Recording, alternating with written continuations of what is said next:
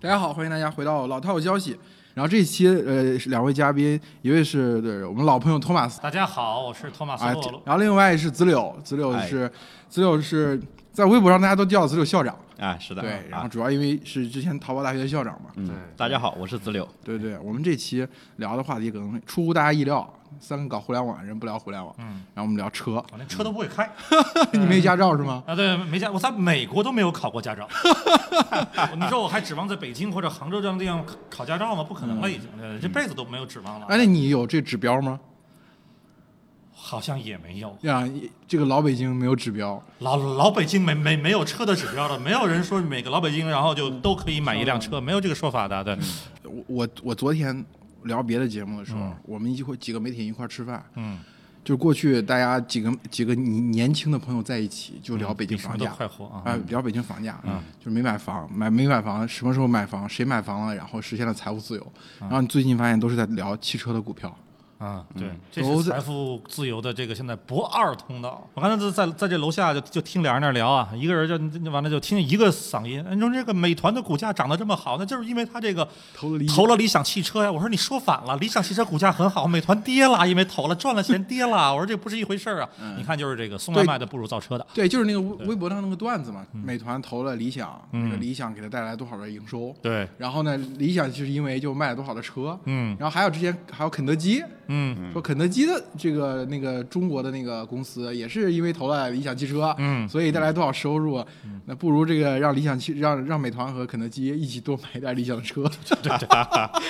对对对就形成内循环了。对对对对。哎，我记得子柳你应该是很早就买特斯拉了，对我买的还比较早的，嗯多早？啊，大概五年前，嗯五年前五年前开始上车，但是几次上车下车上车下车，所以都没有挣特别大的钱啊，啊十倍的钱应该挣的有吧？十倍没有到，没有没有到到，哎，对，哎，我记得就是我上面微博微所以博哦你是买了特斯拉的股票，股票买的比较早 OK，然后我其实一开始想嘛，我买特斯拉股票的时候，我就在想，帮我赚够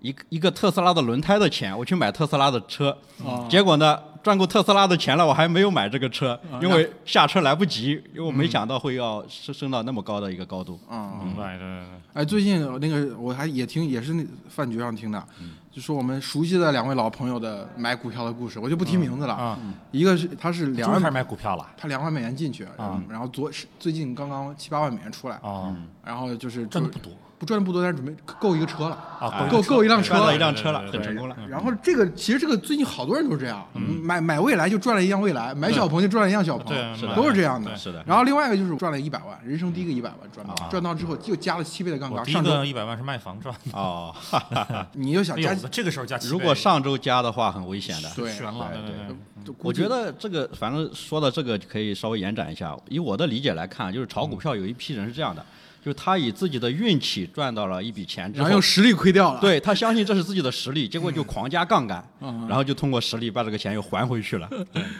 就是说买特斯拉的事儿，我记得老陈，嗯，二零一二年，嗯就是我去新浪实习的那一年，嗯，就是新浪的财经的人天天得盯着特斯拉的新闻，嗯，就是慢一点儿，老陈就要罚款，因 为当时老陈已经买了很，大他家特别关注的，对，老陈已经买了很多特斯拉。后来我据说，我上次还特意问了一下，说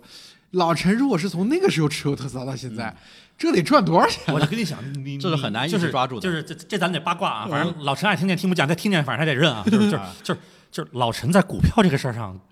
嗅觉贼好。是吗？嗯对，老陈那个好像是去年年底还是今年年初的某个时候，嗯就在腾讯不太顺的时候，嗯，毅然决然买了不少腾讯的股票。是吗？啊，前两天然后见着老陈眉飞色舞，逢人便讲这个事儿， 就是就是就是就是老陈在这些方面就是感，我就这不是运气，就一个人嗯啊不可能十运气好十年，对他吧嗯是？有信仰的。对对对对，啊，其实我买腾讯是也比较早了，也比对，较这个对腾讯对这个买腾讯这个事儿，呃嗯对对子悠老师要负一定责哎任的。啊哎，是吧？对啊对对是的嗯对，就是那那在那个时间窗口的，就是子悠老师讲了一两年，买腾讯，买腾讯，买腾嗯对讯，买腾讯最后果然应验了。对我是从零八年就开始买嘛，嗯买然腾后讯对我在微博上经常讲腾讯股票要买什么嗯的，然后有人说我是微博第一俄吹， 然后我现在的话是 第一电动吹， 第一电动车，对所以这也是价值投资的一个体现对对啊，，其实是对价值投资了。对这个这个子悠老师也是这个中国版巴菲特嗯啊没有没有比段永不敢平当嗯稍微差那么一点点。没对对有，不敢当，不敢 当。呃，前些年大概年化百分之二十几吧，那今年差不多超过百分之五嗯资十啊料。老师可以滨江巴菲特、滨江 巴菲特，西湖巴菲特，其实其实不算高的，对。但是呢实际上有很多人他可能一年真的会涨很多，但是拉长的话其实还是不行的。 是哎，所以我我实际上是我对腾讯啊，对包括前两年、嗯阿里啊、亚马逊啊、苹果这些，其实我是如果说想不到好的投资标的的话，钱就放在他们几个身上就可以了。对，其实我嗯我我看最好最稳妥，然后又又增值的方式，其实是这个科技公司的人自己买自己公司或者自己对手的股票。嗯对对对，他是的其实他收入高，他有多对余的钱，然后对不断地丢进去。对你自己在阿里，你买腾讯；对对你在腾讯，你买阿里。那我我朋友阿圈里里的面人今年大量的持有腾讯和拼多多的股票，阿里的人大量买腾讯嘛，当对时嗯腾讯的人大量买阿里嘛，就对嗯是互相会觉得对方好一点，因为对自己在自己公 司里面看到看到毛病总会都多是一问点题，对对，总觉得自家的丑一点嘛，对就觉得人家的漂亮一点，去对嗯买人家的。我然后我我有一个朋友很有意思啊，他是一个也是一个上市公嗯司的互联网公司的老板，但是是那个中等中等规模的，他就在讲，他也经常做一些新的业务。他说我做新的业务的时候碰到一个对手，我打不过他怎么办？我就买他家股票。对，这个这个道理是不会错的。就跟说你就我这么说，就拼多多、嗯哎，美团，嗯你永远在他们里边放点股股票，对对你不对看，对然后其实道理不会错的，因为对他们对嗯在一个市场中，他们对他们的竞争对手，对对然后要不然是有一种势头非常明显的上升的取代地位，嗯对对，要不然就是有一种压倒性的嗯优势地位。嗯是的，哎，我美团是上后者，我上一然次后拼嗯多多是前者。对对上上一次跟拼多多人在聊聊他们嗯在做的事情，你真的是感觉那种就是时来上下皆同心的那种，对就是怎么打怎他们搞的那些事情怎么打怎么有，是的，对，就跟有怎点么就就无往而不胜了？对对对对吧对对对，就是这是个公司在这个顺周期的时候，你就觉得它就是它就是一个就是它的价值在不断显现，而且这对个而且这个显现用在股价上就是以异常残酷的方式在告诉每一个没有买我股票的人，对对你们亏钱了。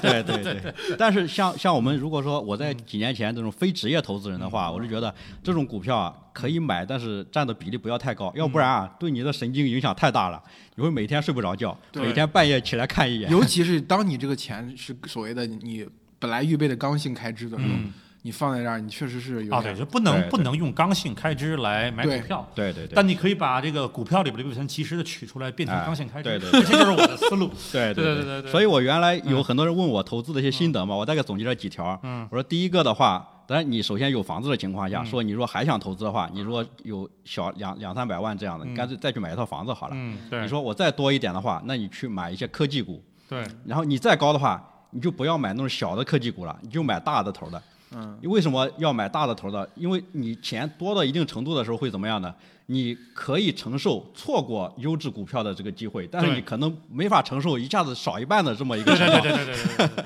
因为你这么多年看着是看互联网公司、报道互联网公司嘛，就长达这接近十年时间，嗯，你感觉这在这个周期中，他们就他们的每次下跌其实都是入场的机会。对对对，是的，就你拉这个曲线一看就是，所以我觉得现在已已经对很多人产生一种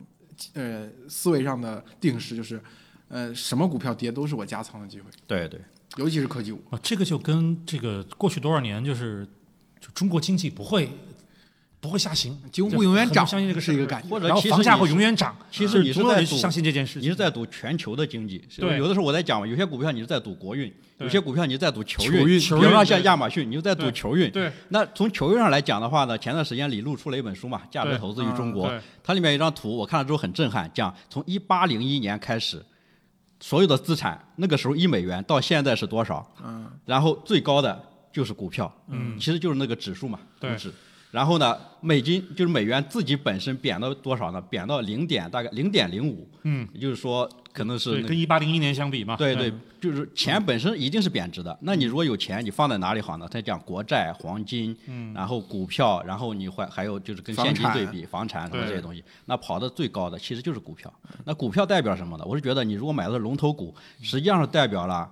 世界上最先进的生产力的发展方向。嗯， 那你压在这个上面，那就对了。另外，不管我我我我觉得可以提醒一下年轻人啊，因为我估计听这个你这个播客的很多人其实也还蛮年轻的啊，嗯我是我就提醒年轻人啊，就是说你自己的资产。在没有一百万的时候，然后不要指望嗯不着要进去从这个，就第一个就最好不要进去，第二就是对哪怕进去了，不要指嗯望着从这里边去赚到很多的钱或者暴富或者用这改变命运，对嗯就是你可能你赶上了，然后这个是个意外，对对但我觉得就前提是就的就就你你自己的资产没有一百这万的个特时别候，先考不要去验干这人件事性情。嗯啊！因为这个昨天晚上十二月二号，昨天晚上未来一开盘跌到百分之快跌了百分之二十了，跌了百分之十几，嗯总的估值都掉到五百亿美金左右了。那个时候其实很多人是想跑的，嗯还有很多人想买，但是不知道。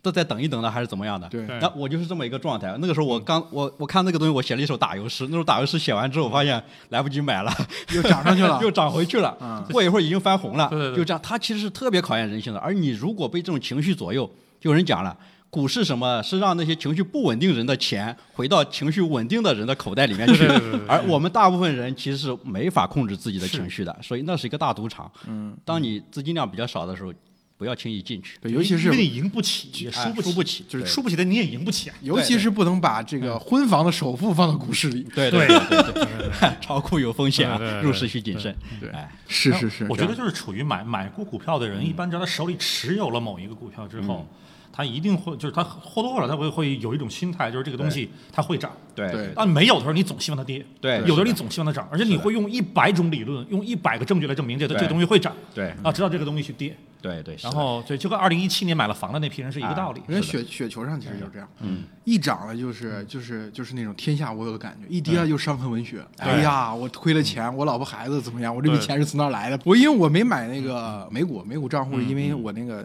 境外的那个美元账户嗯忘记密码了，嗨，在香港，嗯，就是他必须本人到香港去重新 找回密码。现在去挺不值当的啊。嗯对，这一年就没去过，所以我美股一直没买，但是就是国产的、国产的几个几家嗯车汽车的股票买了，然后买了比亚迪，然后买点宁德时代，其哦实涨得也挺好的。嗯，但是我是觉得好像，尤其是你今天发那个朋友圈，我是、嗯我是觉得有点畏高，我是觉得这个新能源这个是我不说嗯是转？转折点到了。对对，我觉得是不是大家判断一下？啊嗯，我觉得倒未必。嗯，因为这个事情的话，你如果认为未来一定是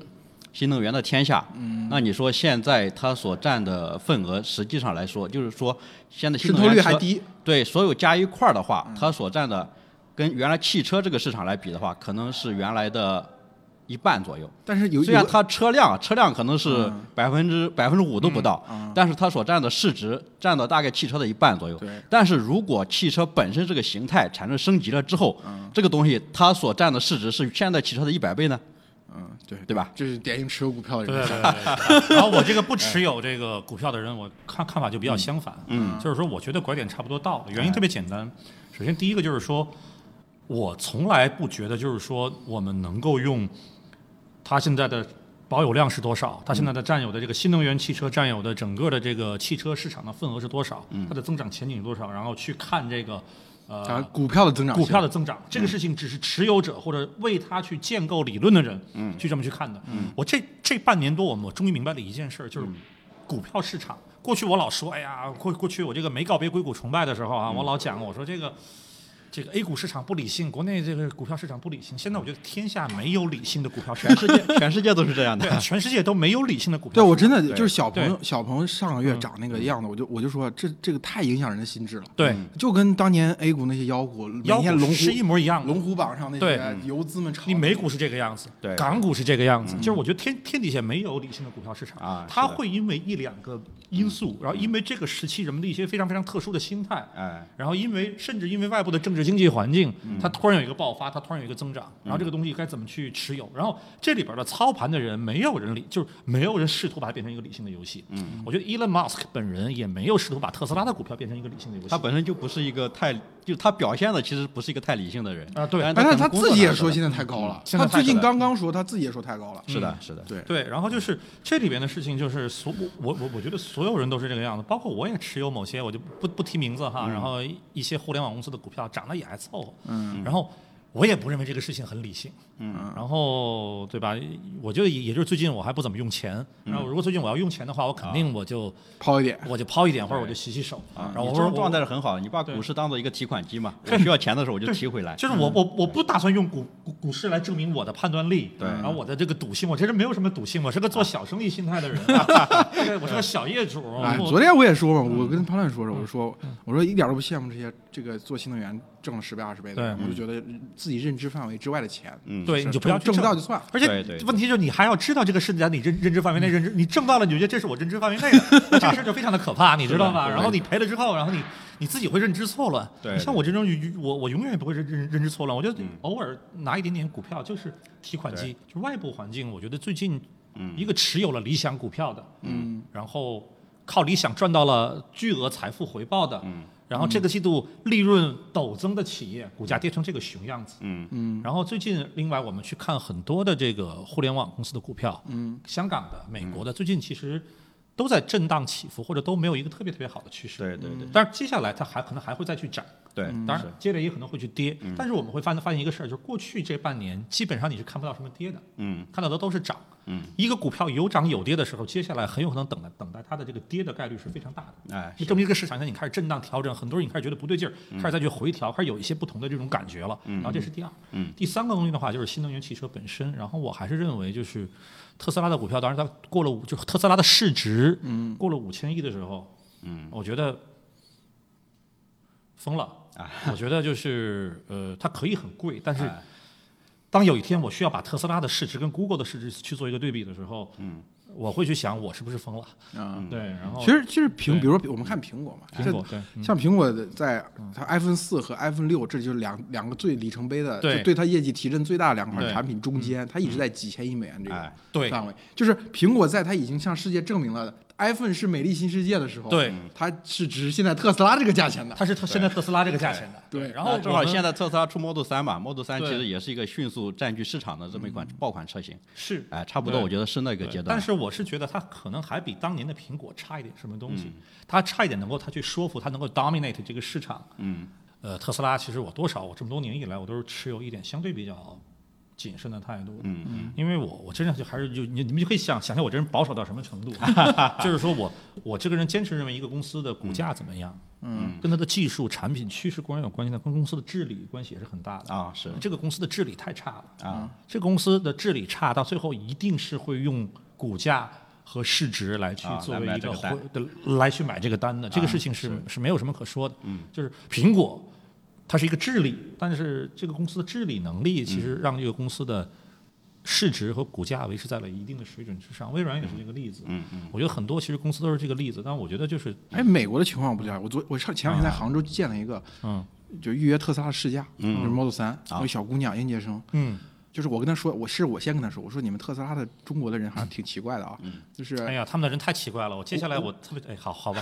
等会儿可以吐槽一哎会儿，就是国就是，我就感觉他们就是国外的博主、推特上的那个核心圈子的，就是特就是一围绕在伊隆马斯克周围的那个嗯核心的那个博主圈子的消息已经放出一个星期，中文互联网已经翻译了好几轮了，各各轮媒体已经翻译好几轮了，然后这个时候他们来辟谣了，对，然后等到这个什么大新闻出来之后，就是全国人民都知道了，然后哎特斯拉中国也知道了，对，不可能。他们自己没有什么消息，也不会把消息给到他们。他说他说特斯拉的这个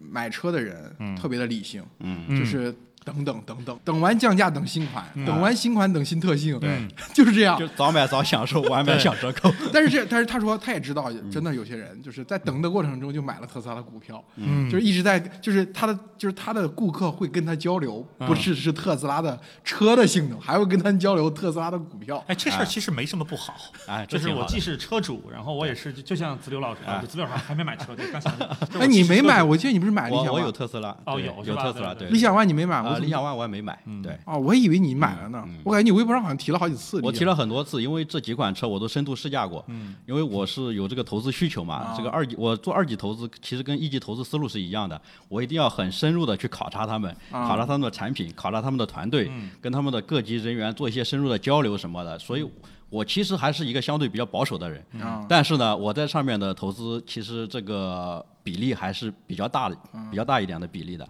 当然，今年的这个收获是超出了我之前所有年份的收益的。嗯对，哎是，子但洲是老师刚才刚才 Thomas 讲的，我觉得讲公司治理这一点啊，嗯这个我也想到一一一个，我其实这里面有一点是不怕不识货，就怕货比货。嗯，讲公司治理，这个特斯拉你吐槽一大堆，但是你再去看那些旧势力，啊，你再去看好了，其实他们这个这个原来公司的这个架构，包括他们嗯跟供应商的关系啊什么，我是觉得他们的问题可能会更大。当前的对这个生产关系已经不适合这个生产力的发展方向了。嗯，哎，因为你像一个一个汽车大概有四万个零部件，嗯，他们一级供应商大概可能就二三十家、四五十家，然后再加上二级供应商什么各级供应商一大堆。嗯，我正好去年投了一个做一个很小的汽车配件的控制器的一个同学，我我大学同学做这么一个东西的，那他就跟我讲，那汽车公司一堆供应商开会就什么，大家都不说话。啊，有什么问题，有什么需求，尽量不要找我做，因为我接的这个单子，其实这么多钱什么，我已经规划好了，我要做什么什么东西，可能十个月能做好的，我跟他讲需要一年时间什么的，我留了巨大的空间。然后呢，最好我这些技术啊什么的，不要跟我的友商之间有共享、有连接、有什么东西，都是跟我上游做一个互动什么的。所以它整体这一个盘子来讲，原来这个结构。实际上是非常庞杂的，而这个庞杂的结构，经过这么一百多年汽车产业的这个发展，形成了巨大的利益关系、利益网，所以他们要想做点新的东西，那是超级超级难的。这个已经变成一种反动的生产关系了。哎， 对对对，对，呃，因为因为国产的车嘛，嗯就是国产的这个车，原来它就在爬坡，就是没有新能源这个事儿，它要就像国产的这个像奇瑞啊、长安、长城嗯对，嗯它本身面对着国外合资车企非常大的竞争，对我觉得他们相对好一点，哎，因为因为他们就是一个是创始人，比如像魏建军这种，他是创始人驱动型的，他他有很大的话语权。第二个就是他在跟合资厂商竞争当中，他长期处于战斗状态。嗯，所以我觉得这个我是相对来说，我是更看好更看好长城、长安这样的国内企业的。对对包哎括我他觉们得做新能源车吗？嗯，还还有包括他们去做新能源车吗？啊，包括新能源，我觉得新能源车他们主导不了，他们主导不了，主导不了，对对，它是个跟随者，他主对主导不对了，。但它可能比旧势力做的要快一点。对，嗯嗯就是就它就在我定义里面，我觉得他们是属于半新不旧的那种势对就力是。他们总比像什么啊哎这个福 特呀，然后就是就我觉得至少他们不会通用啊不会那种势力要，至少他们不会像当年诺基亚那个燃烧的平台那种感觉。对哎，是的，对我觉得就是他们还是能能跟上，就像比如说像小米做互联网手机这个事儿，其实打醒了华为。对对，我觉得就是因为华为它一直在打仗，嗯就是在国外跟强供应商啊做这个 to B 的市场，所以它那个状态就是其实适合它做出反应的。对所以我我估计像就是像长城、长安这些公司，它可至少有一家，我觉得至少有一家是完全能够反应过来的。嗯是的，公司治理这个个我嗯是同意公司治理的这个问题，这个托马斯得聊聊哎，老贾，聊 聊哎贾跃亭，不是我，我觉得就是我们谈治理，我嗯们可以谈特斯拉的治理，我们可以谈福特的治理，通用的治理，对吧？哎对，就是说我们说的治理有问题。比如刚才我觉得子刘老师讲到了一个我其实不太知道的常识，嗯就是说其实。就是可能以美国包括欧洲的一部分，然后这个汽车和汽车供应商，他们已经哎陷入一种互相、互相牵制、互相拖累，对嗯就是要延缓技术发展的进程，就是要延缓，就是要给这个配套的这种、这种合作制造去障碍。嗯对对，那这个东西，那这个其实上这这个肯定是个问题。那特斯拉自己的治理问题，其实上是一个人说了算、粗暴，然后董事会，然后和管理层的这个动荡，像是这种问题，反倒效率可能还要高一点。可能还要高一点。但是我们就不要谈老贾，我觉得老老贾不是就就就乐视没有治理，就可以聊聊这个，因乐视为没有治理的，因为对嗯最。近涨上去之后，很多人去怀念老贾，说哎，老贾其实赌对了方向，对就是他的战略是 timing 不对对，什么巴拉巴拉对巴拉。嗯我觉得你这么说，我觉得是对李想、何小鹏和李斌这样这这这一系列人的侮辱。对对，我也有这种感觉，嗯对，就是你不能去侮辱这些真正做事的正经我做就事是我好歹我还真做了个车，啊而且我还真在卖，而且我还一天到晚还真在在再去琢磨这个事儿，我也没窒息。然后我的钱，然后我拿的是投资人的钱，我做了车，嗯，然后我拿的这个我是我上市的钱，我我我缺的还不如中国人的钱，对吧？然后这个对，然后我拿这个事儿，然后我还真做了东西出来，而哎且我看得到我的销量今年跟跟明年不一样，我这个季度跟下个季度不一样，你是看得到的。是就是我觉得就是这里边可能也会有很多问题，可能我觉得现在他们也有股价过高的问题，我觉得这三家现在可能。都有点高，嗯，但是我觉得这个事情，我觉得就是我们不要因为现在这波东西的成功，然后我们去怀念一个，其实跟车这个事儿本来就没有什么关系的人，哎嗯，我觉得这个做法是不对的。我们嗯想相反反过来，我们要想，如果贾跃亭苟延残喘到了今天，嗯。他会给这个市市场造成多大的迷惑性和破坏性？嗯，我觉得我们反而我们要去思考这个问题，就是幸亏没有让这个人活到今天。 我觉得这个是我们思考这个问题非常重要 的一个思路。对，哦，是是是。我今天我在一个圈子里面看到啊，这嗯个有有人在在帮贾跃亭说另外一个话，其实不是说他这个能力的问题，嗯在讲他造车的现在的技术的一嗯嗯个实力。有人在讲说，实际上他现在那个 FF 汽车里面的很多技术储备啊，还是挺好是的。超前的，嗯，是超前的，它比现在特斯拉可能还要超前，但是这个我没法考证它，对，我我看了一期北美的这个汽嗯车博主拍的 Future Ferrari 的那个车，呃，确实是感觉上可能更科幻一些。嗯，他们但是你很难分辨出手工打造出来这三辆车，嗯有可这能个也是我们要概非念常啊警惕的一件事情，就是是我 PPT 变成一个手工打造的，嗯就这几年，我觉得我我我越来我越来越警惕这件事儿，就是当哎一个东西技术上看去，wow it's so cool，it's fancy it's fantastic，你嗯就要竖起耳朵，或者你就要睁大眼睛，然后去想这个东西正常和不正常。嗯是跟大家哎就是 Magic Leap 那个宣传 Magic 片 Leap 就是这个样子，很酷啊！对我们对中对国对很多包括媒体圈的朋友，完了都这个都相信它是未来，写了很多文章，然后证明我我我不不点名了嘛，然后对一跑到硅谷一定要去看一下对。一一定要去看，然后以朝跟圣他一样们的嗯这个以跟他们互动，然后为荣。反正我们圈子中不乏那种特别喜欢。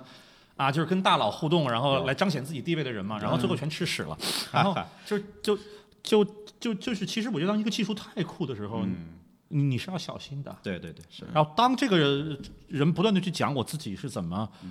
不是何小鹏，我觉得就很真诚。嗯哎，我这车真难做，我操，这个水泥带的这个事儿，然后包括这个工厂的事儿，然后这个我真的不知道，这次把我给给弄惨了。然后就是当他一旦到去思考这个嗯问题，就是工业跟车的关系、跟技术的关系的时候，在这个过过程当中，经常会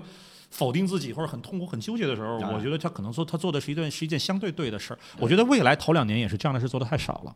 这两年吃了一些亏之后，这样的东西想多了，他可能状态就会好一些。嗯对对。我觉得理想可能是一个在这些事儿上从一开始就相对，因为他做了那么那么多那么多年车的网站嘛，和车的媒体嘛，嗯他对可能产品的理解更他对这深个事儿的理解可能会好一点。就是我我我觉得这个反而是这个事情，所嗯以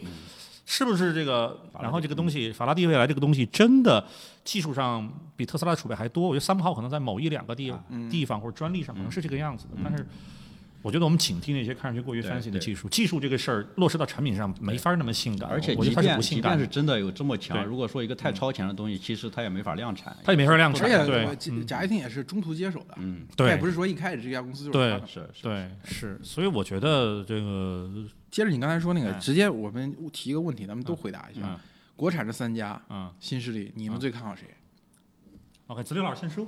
啊，其实从现在的我的股票的配置上来看的话，实际上我是未来压的会最多一点，嗯，因为它相对来说已经站上了一个五百亿美金的这么一个门槛上面。嗯，昨天晚上疯狂的试探了一下五百亿，往底下压，嗯，但是很快又拉上去了。嗯，那我觉得接下来可能在二十个交易日之内还会再试探一次，嗯，如果下不来。那说不定这个就能站上去了，但是这个不做炒股的建议啊。就它是在五百亿这边，我觉得会有一个来回的试探，基本上差不多要站上这个关口嗯了。而且它的车型马上就要有轿车了，现在有大概四四四款车了，嗯有四款车已经推出市场了。它有点像像那个马斯克做到 Model 3这么一个阶段，嗯所以它是已经是我觉得拿到了免死券了。嗯那另外两家。我觉得虽然估值这么高，但是实际上并没有走出一个免死券拿到免死券的这么一个理解，我说说我我我真的没法从车的这个角度上，然后去做出很多判断，然后我从人的角度上做出判断，其实我觉得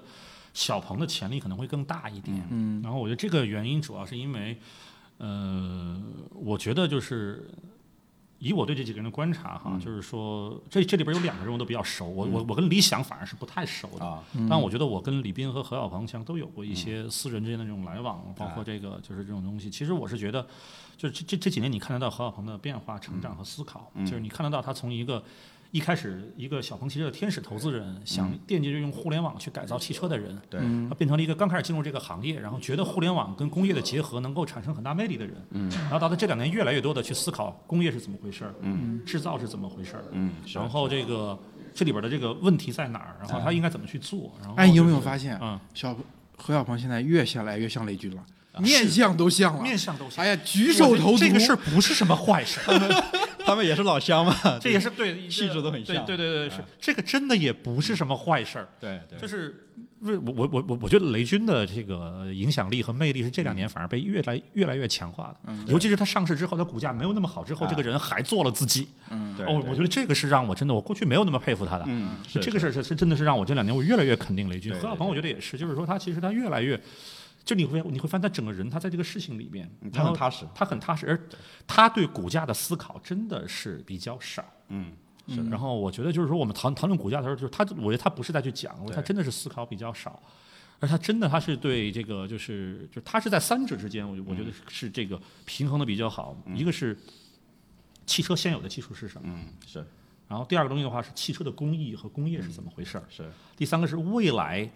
的汽车技术，就说白了就是人工智能和自动驾驶。是是嗯这三者之间的关系是什么？我我觉得他是一个这个在这三者之间平衡的比较好的这样的一嗯个人，或者他这个三者之间他是会做到一个比较好的一个兼顾的这样的一个人。对对对就是从从这个点上，我觉得未来我同意比较我比较同意子刘老师的讲法，就是未来我觉得从车上是就是从车的这个问题上是比较成熟的。哎，然后，但是这个公司就是说，我们看公司，我们看它的 tracking record，它嗯的这个历史记录，就是，毕竟未来是一个在过去两年到三年在在 tracking record 上出过一些被外部环境和自己的这种选择上，然后出过一些比较大的这种纰漏和问题的这样的一个。那最近的这个它的这个情况变好，然后有没有大环境拖着它往前走的这个东西？啊，一定是有然后，其实我觉得这个事情是值得去看的。就是看着趁着这个顺顺境，能不能把那问题解决？，对，嗯，对对，理想呢，我觉得我这里边我比较保留，相对我比较保留。我觉得原因不是说因为理想本身对车不了解，哎，而反而是因为为他太了解他了，太了解了，对起得太快了，而且这里边有太多其他的因素。我我觉得就是股价或者说资本市场的影响的因素，我觉得理想是最多的，有那么多在一线呼风唤雨的大佬，因为自身的利益。在拼命的鼓吹它，对啊这件事情是一定要破的。对，那投资人嘛，肯定要吹捧自己投资的企业，嗯啊这个也是我现在非常反对的一件事儿。我包括头两天我写文章的，也然后我也在讲一个事儿，就是。就是现在年轻人反对资本哈，年轻人老是警惕资本。哎那我们其实这些人，我们都是知道，资本对企业是有推力的，是的，那资本对企业家精神是有助力的。嗯。但资本家想绑想绑架企业家的时候，哎，或者资本家想左右一个行业、一个产业真正的发展方向的时候，我们是要竖起耳朵来去警惕的。嗯，就是我觉得警惕的不是资本，我觉得警惕的是资本试图凌驾企业，资本试图凌驾企业家精神。嗯嗯，我觉得这这个事情在理想的案例上，我觉得我现在看不出个。浑浊和清就是浑浊黑白，我现在清澈浑浊和和和黑和白，我现在看不出来了。嗯，但是我觉得另外两个公司，小鹏是完全没有这个问题的。哎哎。然后未来现在是属于慢慢的找到一个节奏的，我觉得这个是不一样的事情。对对对，其实在我的理解来看，我就觉得未来的话，嗯单从造车本身来讲，李斌是在造一个电动车本来该有的样子，是啊我就嗯从头去造这么一个东西。那理想和小鹏的话呢，可能就第一款车嘛，一定是先把这个产品推出来，一定嗯对会有很多地方实际上做了妥协的。是比方说小鹏那个轮胎本来可能要宽一点，嗯，不然它那个是不协调的。那没办法，你宽的话成本就增加了，你的动力啊什么所有的都都成本提升了。你要做的跟 Model 3对应的话，那你没办法做的那么大，那可能就要小一点，看起来就不太协调。但是没有问题啊，第一款车其实。你只要把它推出来，有了市场的认可，这个就问题不大。理想也差不多。理想的话呢，就是我把重心放在跟用户交互的这种地方，你接触的地方一定都是好的。这个软件是好用的，像苹果系统一样的。对硬件皮子是很好的皮子，对该软所有的地能方摸到全的是地软方的都特别好嗯对，所有跟你接触的地方一定是好的，所以它交付的这个产品，你的感觉是很好的，就像一个网站。它的界面做的很漂嗯亮，但是它后面那些东西，它其实一定要缩减成本，没办法。对这个要要做一个百万级的嗯综合内饰，对啊一点三 T 的三缸，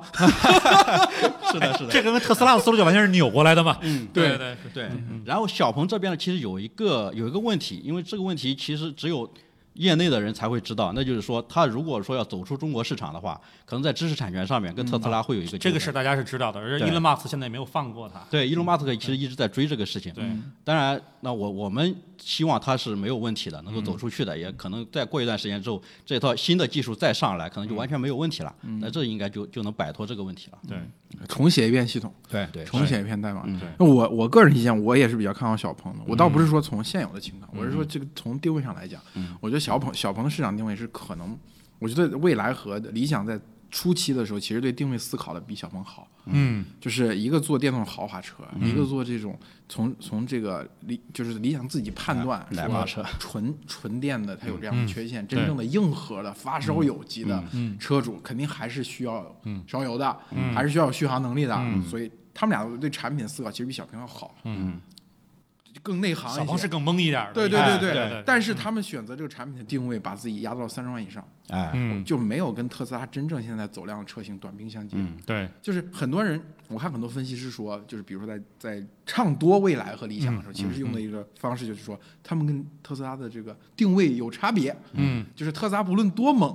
都他们都有一个空间可以容身。嗯但是我觉得反而这种就是互联网公司真正意义上互联网公司是不能这样的。不是哪儿有什么差异市场和细分市场啊？对哪儿有什么蓝海市场？啊 对，你就都是要做或。就是如果这个 事情真的很互联网的话，对它一定是两强相争，两强都变得巨大。对，就你看京东、拼多多、这个阿里，这对越打对每一越个打各自都壮大，对呀、对呀各自都没有一个把自个儿做小的。对对对反而是你觉得好像自己有个护城河，慢慢的护城河就跟当当一样，慢慢就没了。对，护城河就缩成个井了。不存在这个问题，所以这个也对对，护城河就变成井了，对对对， 所以这个也是到最后变成一个茶杯，对，对，所以但这个也是一个问题，就是说，其实我觉得现在 Elon Musk 不放过小鹏，跟有这这个个事儿原因是有关系的，嗯并不一定是知识产权的问题，对，就就你是你那个你那个小鹏的两款车，一个二十万出头，一对嗯个十几万，对正好是二三 Y 这三款 Model 三不是 Model 走量车型，走量车型的这对个对手是的，对是的这个其实反而我这层因素是很多的，就是我们不要把这个就是。哎，美国人是非常容易迷惑人的啊！对，对对是的，反正从投资的角度来讲呢，我是觉得就是其实是压一个概率嘛，你就三家都要买，都对要买，然后按什么来比例来算的？按他们销量的比例来算，这就对了。啊，哎，我真的就是从车本身来讲，我约试驾，我跟我媳妇儿一起约，嗯有些都不是我约，她要去试驾一下，嗯她她做完之后，她就觉得这个未来最好，未来最好，未来最好，是的，是的。对，其实现在的这三款车型的话呢，都跟同级别的燃油车相比来说的话，它是能做到比燃油车上一个级别还要好的还要这样好一些的就假设你有一台宝马的 X 五，嗯，你有一台蔚来 ES 六，嗯，你开了两个月之后，可能你就把另外一只放在一边不开它对了，不开了哎，对对因为它其实把原来传统车里面那套传动的系统取消掉之后，嗯，整体驾驶体验实际上提加高甜了更。好。那这事儿我其实反过来，我觉得特别有意思。我不是那么懂细节，但这个事儿我基本我也都有个大致的了解啊。就是为什么就这个我们这三家公司，其实上跟特斯拉这在这方面是完全不一样。嗯，就特斯拉是一个驾驶体验。为零，呃，就是可以这个无限趋近于零，啊 不能这么讲，对，对，就就他为什么他会是这个样子？我觉得这事儿也非常有意思，因为早年其实我这个认识一个特斯拉的一个姐们儿，嗯，早年她加入特斯拉的时候，她为了这个，当然很快她去特斯拉很没有没多久她就被干掉了，因为特斯拉是一个非常容易把人干飞了的公司，对嗯对，嗯干不然后对，然后他去，但他就他最后悔的一件事，不是他被干掉，他嗯觉得这公司反正也是这样，我被干掉我就被干掉了。他最后悔的事就是，当时我为了去特斯拉，我要体验特斯拉，我把哦我的卡宴卖了，这是他这是他觉得他这辈子干的最想不开的一件事情。 第一个版本那个确实体验很差的。对对对对对，是这是一五年左右的事，一四年一五年左右的事情。对，所以就是就是这个，就是我们觉得这里边的话，其实就是我们有没有去想过为什么？就是这块儿我也想请教思刘老师，就为什么我们国产新势力的就这几家头部的公司，其实反而对传统汽车的车市，然后体验这个方面，其实会想的比特斯拉要多。嗯，为什么会是这个样子？啊，我觉得是这样的，其实特斯拉并不是不想，其实也是一开始做不到，嗯嗯，因嗯为一个两吨多的车，超过五米的车，这两个限制条件啊，我是觉得这两个条件里面任何一个条件都会对它的操控产生这个毁灭性的打击，一个是两吨以上啊对车重，嗯另外一个是五米以上的车长，嗯，如果具备一个条件之后，你要想做的操控好，那嗯一定是成本极高极高的。你要上什么空气悬挂，你要用什么特别强的动力啊，什么你要轻量化车身，做碳纤维啊，什么这种嗯软件的各调种教东也西，做得软件超调教什么的，那个是要你成本增加一倍以上的。但是换成电车之后，这事儿呢就好做一点了。嗯，那像包括现在像蔚来 ES 六啊、ES 嗯八啊什么，也是两吨多的。理想理想 ONE 的话也是两吨多，就是它在同嗯都样是级别背着里电面池嘛，相当于对是，它在同样级别里面跟燃油车相比的话，实际上它能做到就是，比方说像 ES 六，大概是呃五十万级别，嗯其实现在更低了，四十万级别，它能跟七十万级别的宝马 X 五差不多的操控嗯体验。但你说再高，卡宴那个体验，那没办法，嗯那人家实在是堆的料太多了，你是追不上的。这也是现在这几家国产车在这方面，因为它开始意识到这个东西对人的影响很大。嗯，比方说你说你做一个荣威的出租车，你就哎头晕呀，真的是，你就头晕对吧？我因为它不十敢坐万，后排，因为它十万的十万的车型，它没对没有可能用特别好的悬挂，对它的动力的平顺性也不可能给你调的特别好，所以你一定是晕的。对，但是你如果堆到像小鹏这个级别的话，它就有可能给你做的特别好。小鹏的 P P 七，它能做的跟宝马三系、五系差不多啊的是操控体对验对对，嗯而特斯拉的 Model 三，它可以做到跟保时捷的小跑车差不多的操控体嗯验。其实都是跨级别的这么一个提升。嗯，那这个的话，我是觉得实际上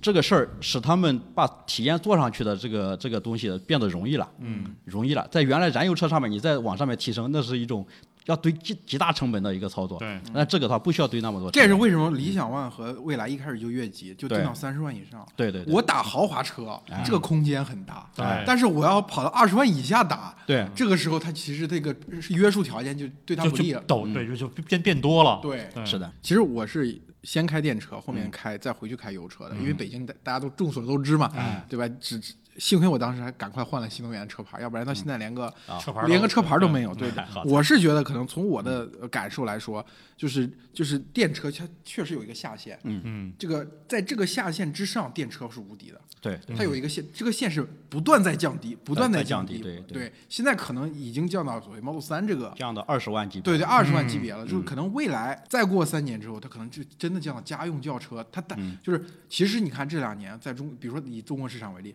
其实日系的市场没受什么影响，嗯，对是反而嗯更猛了。哎，是那的，因为我觉得日系做最走量的轩逸、卡罗拉，对对对对就这种车型吧在十万级别里面，十万他们是级别无敌的嘛的，对不对对那 Model 三是我自己亲自开嘛，嗯，然后你是开的是 Model 三啊？对我最近基本上都在开 Model 三，你你再看看，我开一辆别克君越，嗯，特别老吧，特别 old school 吧，欧的斯，特别欧 的斯。对，我觉得这里面啊有一个话题引出来了，就是说什么就是什么样的人看这些新势力，为什么产生这么大的差异？嗯我觉得有一个点就是那种。一个是 old school 的这样的人，就是他未必说很有钱，未必说开的车很好，但是他怀念这种机械的这样一种美感。对，今年上那个思域两厢，嗯，最高配定了个手动版，对就手动挡，还有人很很好迷多那个人飞去度买啊，对，很很很多人迷那个飞度啊什么，对，其实是特别有魅力的。 老司机都是很反动的，有的人喜欢这种味儿对的，老司机都非常反动，就有点像带电子表的人跟带机械表的人，对吧？对他们可能会互相 鄙视。我我我到现在我都鄙视看微信读书的人和看、啊看 Kindle 的 人，就是我每次指书的那个触感，就是我我连装个修我都能把自己累死的那种人，你知道，对对就是因对为是都是家里都是纸质书嘛，对但是我到到现在我都鄙视，有些特别有钱的人看新能源车，对他来讲的话，这叫工业垃圾。啊啊为什么呢？因为这里面第一个版本一定有很多问题嘛，嗯而他开着一个十二缸的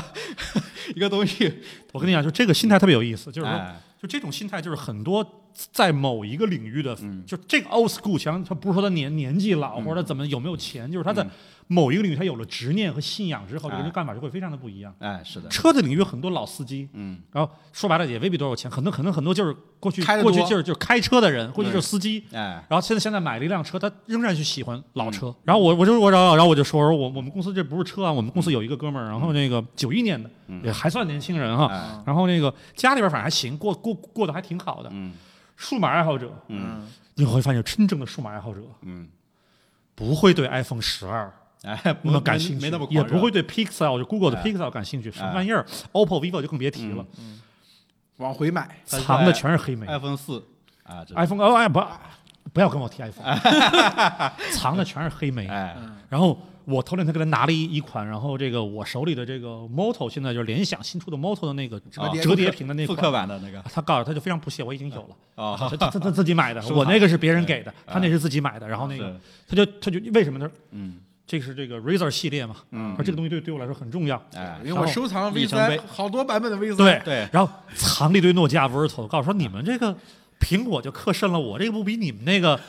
我我不我不比你不不不比你们克多了，对吧？ 然后就你发现说，就这个就这种人，我就我对我我还是对高看一眼 old school，对就你他妈的基本能开个博物馆了，对我这才是我 old school。就我比说如这说个诺基亚的那个 Windows 目标对嗯，Windows 系统的手机我我收集全了，是嗯然后 iPhone 从 3DS 就是一跟二那个三 G 太早了，买起来也特别贵，对我是哎我是从后往前买的，对对嗯就是新的机器倒无所谓，有没有无所谓，嗯对到时候就是那种别人用黑莓，比如说从 Passport 然后对嗯九九千九九零零，我对也都是就有只要有机会，比如说看到品相特别好的，你就买。就买了，是是，我说这心态是不是有点像我去潘家园淘那个有一点像，民国版的《三国演义》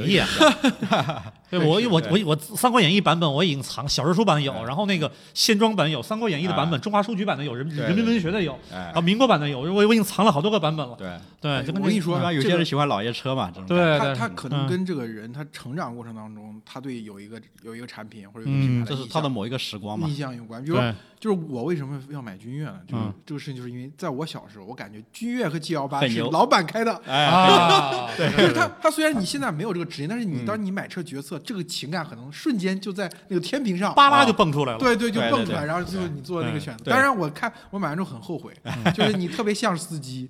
就是我我有一次开车开到那个金地中心下面啊，嗯对面正好一个 G 幺八的司机，司机下来之后，啪啪拿着毛巾，夸夸开始擦车哎，然后我就感觉我也得拿个毛巾下来擦 车。哎，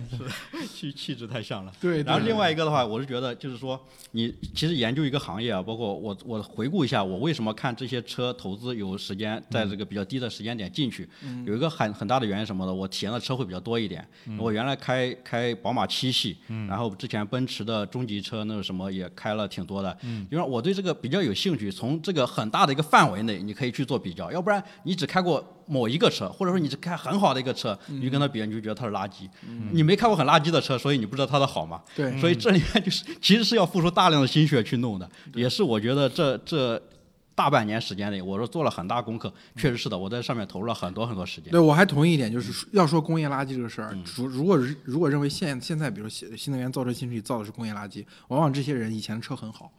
嗯就是如果说你经常，如果你你开过或者坐过很多滴滴的话，哎我就不说自己买车了，哎就是坐过各种各样的特惠快车，嗯，就是这种，哦，我是专车用户，我反学一下，我是专车用户，没体会过那就个。是我经常打嗯特惠快车嘛，你才知道那叫什么叫工业垃圾。无对嗯无论是燃油车还是电车，那十万块钱左右甚至十万块钱以下，那就是的嗯是这个工业垃圾。要说工业垃圾，这个这个汽车工业过去几十年成批量的，他们走量车型都是工业垃圾。对，是的，对，这个我认同。当然，唯一不一样的是，我觉得像丰田这样的，他们能以极低的成本做出来还不错的车，那是值得我们尊敬的。但丰田现在市值才多少？哎就早被特斯拉摁在地上。丰丰田一一两两千亿美元，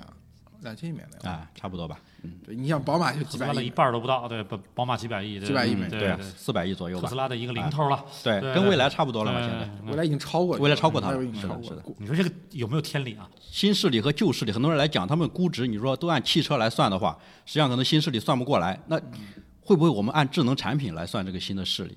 那按智能产品算的话，就更算不过来了。对，按智能产品来算的话，可能就有更大的空间了，因为啊它是没有按照苹果、啊苹果和诺基亚这个关系来算的。嗯对，他觉得诺基亚不是智能产品，那是个机械产品。苹果是个智能设备。从我自己，我其实在苦苦的思索这个东西，汽车现在到底是不是个智能产品？那根据我和一些朋友们的体验来看，实际上。现在很多人讲开了新新新势力的车之后回不到旧势力了，为什么回不到了？实际上不是因为它更智能，不是因为它能帮你开车、帮你看路什么，因为那个是在很少一部分路段才能用，而且他们往往上高速其实受限制于那个电池容量，上高速也不多，所以大部分情况下用不到那么多的智能辅助。而什么让他们回不去了？是因为这个驱动系统，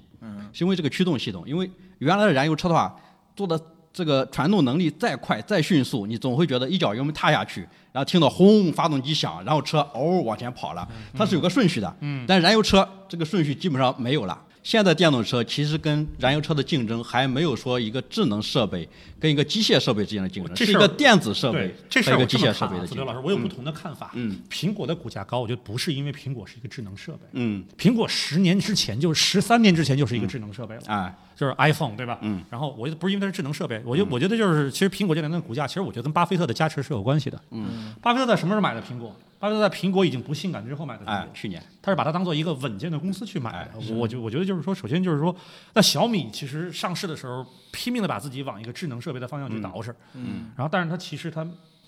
当时的股价是没有没有 buy in 这件事情的。嗯那你你你不是卖手机的吗？哎直到今天，其实它的股价啊它也依然没有依然没有反映出这来，只是因为它它的增长描述变得更好了，对嗯它的依是然没有折射它当年的价值。因为其实我是知道，我当时跟小米的人是聊过上市之前是他们期待他们的上市之后的这个市值是多少的，对吧？嗯很高那那那个那个八位数嘛，嗯，然后就最后就很明显没有到，到现在也没有到嘛，对对，哎是的，就是这个，其实就是。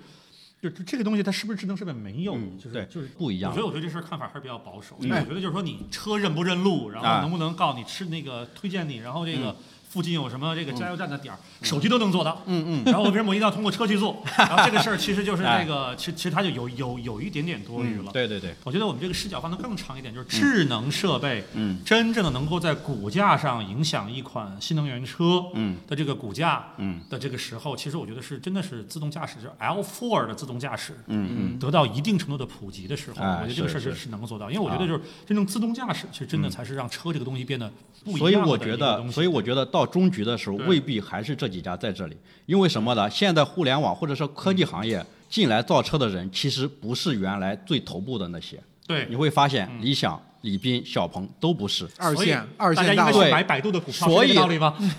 头部的那些人，对吧？头部的那些人还在憋大招啊。哎，我觉得是这样，嗯我 我比方说华为，对我对嗯说华为，我是完全认同，就是这个领域里面，最后最后真正改变游戏局势的，可能还是互联网公司。甚至他现在他都没有在科技公造车，司的嗯投入，对他们现在还没有入局。比如说对华为，就是你比如讲，我是觉得这个，我不是从所谓的自动驾驶的终局，或者说从这个呃智能设备的想象力嗯去想这个呃新能源汽车的空间，而是我觉得它某种意义上似乎符合摩尔定律，嗯，就是每过一年这个对电池降价百分之二十，对嗯性能增加百分之二十，哎对对这个导致它会变成一个类似跟半导体或者跟电脑一样，它是嗯一个、它这个产能会，就是就是你比如说没人想买一个三年前、五年前的电子产品，嗯对但是你有一个十年前的车，你没有问题了，因为哎对它这个技术的改变非常的慢缓慢，这个曲线对非嗯常缓慢，但是电动车其实把它推到一个类似于摩尔定律这样一个对对，我觉得有点这个味一道。个轨道上去，对嗯原来大家换车可能四到五年换一次车，平均这个时对间。以后我觉得可能会两年左右就要换一次。但是它这就要求把车的价格，就是说电动车跟新能源嗯车的之间，跟传统的燃油车之间那个性能的分界线，嗯得从三十万不断往下往往降，下对，降我觉得对得到十几万这样一个级别。对对，是的。就甚至有可能未来变成 mini EV 那个价格，啊三点五六八万。 但如果实现 L 四甚至到 L 五的时候，它可能已经不是车了，对那可能是我们现在想象不到的一个东西。对，就是还有说，就是我觉得这几家公司，它到最后面对的竞争对手就是可能是阿里、腾讯、华为，对，嗯不是不是他们那些嗯不是他们这些呃传统车企。对对对所以我觉得华为入局之后，它可能会对这个市场的游戏规则是有改写的。对对对对他就可能华为自己做个温特尔联盟一样的一啊样的东西出来，对自是己的就做车机，就是对智能设备，就是智能设备当中最赚钱的这一块儿，嗯，最后变成科技公司做。但是这样其实对于新能源车企它的估值是一个重大的打击，就等于说你嗯对变成代代工厂了。是是是，对，而且这个再想再往后面延展一点，我觉得它的机会在哪个国家？我觉得在中国的机会可能是更大一点。我觉得是的因为对汽车整个硬件的产业链啊最完备的嗯对其实就是中国，而原来那些传统的。巨头他们把这个他们上下游供应链什么的外包出去了，也通过参股啊什么弄出去之后，其实给后续者提供了很大的便利。对，我觉得这里边第一个就是产业链，哎，产业在中链国，对嗯供应链在中国。是啊，第二东西的话，实际上就是中国的这个互联网和科技玩家，嗯其实说白了就是做这些新的事情的阻力和羁绊更少会小一嗯点，对，啊，这个是第二，然后哎本身这个进取心又更强，哎对啊，第，三而个且还有的话国家战略的支持，国家战略的支持，对，然后第三个东西的话，我觉得就是，其实我必须得说句实话，就是美国和欧洲，然后的这个整个就是刚才子刘老师嗯说的那点，整个汽车工业太反动了。这个东西就是 legacy 这个词，哎我后来我就我我老想，就是 legacy 这个词，其实百分之八十是贬义，百分之二十是褒 义。 对就是，我是觉得你会你会发现嗯中美之间的这个，不管不管说科技公司还是相对传统一些嗯制造业的公司，你会发现中国的公司就是做个产品就是。反正就在这个价格上，嗯，我尽可能堆掉，堆堆堆堆堆嗯对对堆，对所有能用上的能够全全给你堆堆堆上，然后对国外的欧洲的美国科技公司呢，可能是或者制造业的公司是，嗯我先定义一个标杆性的东西，这个标杆性的东西我我把它价格定的非常高，是远远超过我的成本的，嗯对然后再顺着这个标杆性的产品往下刺一级搞这种。分类的价格歧视，尽可能把这个市场站起来。嗯对所以它其实是希望，最希望的其实是不进步。嗯，就是我这个东西的标杆放在这儿，就是它对不动产像像不动产一样。对对然后我去把这个市利用这个价格梯度，把这个市场全你要部去占挑领。战我最上面这个东西不行。对哎其实你看特斯拉也是这个样子，你没发现吗？嗯是 就是我先去想一个 perfect 的一个电动车什么样子的啊，然后往下这么现在往下去走。对，然后他碰见比如像小鹏这种，哎呃呃呵呵呵，你你你这是怎么个打 法，对哎吧？你相当于把我这个最后这个尾巴给砍掉了嘛？对，砍掉了，哎对对是啊，对，而且我而且是中国的，我说中国的市场上还有一个最大的魅力所在，就是它的渗透汽车渗透率还不高，还对对是还空间很大。对是的对我觉得是这个是这个是非常有魅力的。中国现在城镇化率现在也只有百分之六十嘛，实际对上还有嗯很大的上涨空间。对车的渗透率就更低了。对托马斯讲，从公司治理这个角度来讲，呃，欧整个欧洲、美国的车的巨头基本上都已经创始人早就消失了，对嗯，创始家族早就消失现了。在都是职业经理人，所以对他职会业比较嗯经理人保守就是属于那种一旦打逆风球，大家就撒丫子跑，对对对对，对吧？但是国内不管是造车还是即将入局的互嗯而且联网公司，都是创始人驱动型的。对，而且这些人的话，其实他们出身很有趣啊。你像、嗯那那现在这几家新势力，其实都是互联网出身、啊，对嗯还有几个是写过代码的。理想是产品经理，那小鹏跟李斌都是写过代码的。当嗯然，马斯克更是了，这个都是码农出身的。那传统那些什么的，我跟我跟一些朋友交流，业内人交流，我说他们工程师出身，那些。朋友跟我说，说嗯说不工是程工程师是师表扬他们 了，是什么呢？他们是搞机械的人出身嗯的，对，敲钉 子的、敲钉子、打铁的，打螺丝的，对，所以就包括你，比方说他们会采购那个，比方以以色列 Mobi i 的那个、那个产品，他对但他们拿去调教，发现他们都调教不好，可能就宝马调教的好一点，宝马跟那个沃尔沃调教的就好一 Mobile 点， Eye 那个东西是对吧？ Mobile Mobi i Eye，那个，对对，其他很多旧势力拿过来。连调教都调教不好，这个能力都没有，所以你会觉得，哎，他们都是很聪明的人，为什么整体出来一个很愚蠢的东产品？而且他们产品基本上是没有迭代。你对嗯发现吗就是一个东西可能你看七十万的车上用这个东西，然后它三年之后放到五十万的车上，再过五年呢，给你放到二三十万的嗯对车上，而且它这个东西就十年不变。对他们现在内卷到一个什么程度呢？就包括像像宝马七系啊，包括这一次奔驰 S 啊什么的，很多人看之后，你会发现主要那些东西其实没有升级的，甚至是在降级。嗯对降级为什么降？降低成本嘛。然后搞一些很酷炫的东西，比方说什么。手势控制啊，对吧？搞一些氛围灯弄得更漂亮一点什么？我就那时候我就发发了一条推特，我在讲，我说这很像什么呢？很像爷爷奶奶在家里装上 WiFi，在七八十年代汽车工业里面，他们创新是非常多的。对，各种很好玩的车呀、很漂亮的东西啊都出现了。但这两年为什么现在在内卷？我觉得两个原因啊，一个的话是什么环保政策什么压制他们，你做八缸做十二缸，那开起来一定很爽的，比可能比地下电车还爽。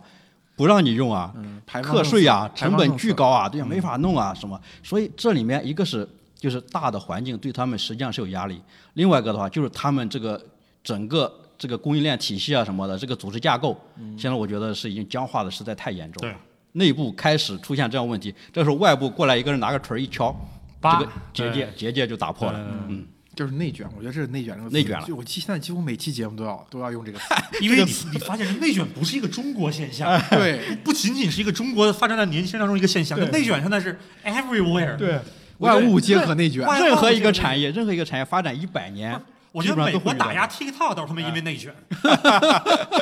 你用内卷的理理论都都都能解释，我跟你讲。对，硅谷内卷了。我觉得就就是硅谷内卷，哎，是的，是的。尤其是硅谷的跟这个美国原来这个权力结构一结合啊就对更内卷了就。就更内卷了。是的，是的，别老告诉我中国内卷，你哪儿不卷？别的人卷得比我们厉害。我全世界都在卷。嗯对，然后这个美国大选选成这样，都是因为内卷卷的嘛。 啊，对这几个老同志也没得选了。对对对对对，真的老这这都是在这个就老一辈资产阶级革命当当当当中去选嘛，对吧？对对对呃，就很没有的可可就就没有办法，对对都是是老同志，是，而且呃，我我觉得有一个话题也可以聊啊，嗯就是真正把未来特斯拉救活的，其实是中国的地方政府。是对嗯这个是绝对的改变游戏规则的，对对对对而是且的是你自己看吧，就是在合肥政府绝对是很牛的投资机不构。上海市政府也很牛啊，上海也对是的啊对对对，上但海是当然，上海市政府没有投特斯拉，然 后但当是呢当时跟投特资斯拉差不也多嗯面临一个非常尴尬的局面，就是我现在钱也不多了，然后我现在在美国，然后生产什么的成本也会很高，嗯，然后正好赶上就是嗯就是我们。不是，也当然一个非常重要的背景，就是的确就是中国当时有一个进一步扩大对外开放的需求，嗯，无论是自身的扩大的需求，还是竖标杆的需求，都有这么一个需求。对对对，那特斯拉呢，这个就证明了这就这一点嘛，然后就找一就一个非常好的契机对。那未来就不去讲了嘛，对然后未来其实把它引过来，这个对电动汽车产业链整个都有了。就都盘活了，那哎上下游盘活了，对这对对本本对对对中国制造也是有对好处的一，个事是情。的，是的，是的。嗯当然这个过程牺牲未来，牺牲了未来，但未来最后也还是找到未来被办法合肥救活了。对然后被合肥这个救很活巧。对，所以我就有一个担心啊嗯，就是如果是这样，如果就就是地方政府投入的这个生产要素，土地也好，税收也嗯好，包括产业链上的一些投资也好，如此重要的话，很有可能会未来这个汽车市场跟传统车市场又一样，就变成一个政策分割的市场。对他们的想象力受限，就是这个对市场最后可能被政策强行的分开了，而你只能在啊这个地方市场，我我在那个可能特斯拉是美国的国运，或者说嗯中美国的国运，哎对不对？特斯拉是吃了中美国运的红 利，是的，对 是的，对，但但就就像那之前那个原来那个菲亚特的创始嘛，讲的嗯对说未来可能呃全世全球范围只有三三家嗯联合的这个呃汽车生产企业，我就很担心可能有一天全全世界变成三个市场，中规、美规、欧规，嗯对吧？然后各自扶植一家，因为你会发现，它政府投入的要素真的很重要。很多对，但这个我觉得是未来商业的一个常态，嗯，就是在很多领域都会出现。尤其是这种对制造业嘛，是国之对重器嘛，这个对政府的参与是必不可少的。对我这个这个东西到最后就会变成一个常态。美国接下来，我我觉得无论是哪个党，我觉得在未来的十年、二十年都不会改头这个，都都不会改变。就三个领域，车是一个领域，我觉得嗯对就是接下来就是各就是各个不同的标准。机器人儿，哎，机器人儿一定会这个样子的，对，是就是中国的机器人儿、美国的机器人儿，然后日本的机器人儿、欧洲的机器人儿，机器人儿一一定会变成这个样子。现在不就是各国开始准备进大疆嘛？对呀、嗯，对，就是各国进大疆，那那个就是原因就非常明明确，这个东西我们得收收给自己啊。对对对，然后我我我觉得一个车一个机器人，另外一个就是大的半导体工业，嗯我我觉得这个就是就是这个嗯，就肯定肯定肯定肯定会是这个样子的，嗯就是半导体这个事情，接下来我觉得还会有更戏剧性的变化。那我们熟悉的嗯这个互联网科技公司的这种感觉就不复存在了。哎呦，我觉我觉得就是互联网，就是我们要明白一个事儿，就是互联网早期，嗯，就是互联网的产生不是为了开放、协作、平等，对，是为了互联网的早期是是为了打赢冷战。打赢冷战，我有你没有，我可以你不可 以， 哎为的是这件事情。是是就后来被一堆在在就就就在美国西海岸攒了一堆理想主义者啊自由疯狂的理想主义，又嬉皮赶上士了对嬉皮士，又赶上一九六零年代，然后整个当当时的美国政府的确也比较反动，啊哎，然后又赶上这么一个东西，把这边把这边给激起来了，互联网结果就自由开放平等了嗯四十年，哎， 这是很难得的发展机遇。很难得的。接下来嗯我觉得互联网要回到它一开始那个状态了。哎，就一开始我就是为了我有你没有，嗯，哎，最近最近不是刚开完互联网大会嘛？啊今年互联网大会就没有任何悄无声这息这。事儿这事儿不聊 了啊，这事儿就不聊了。对嗯对对，好，行，要不然我们今天就到这儿。好对嗯好好好，我们下期再见。嗯好好，聊得很。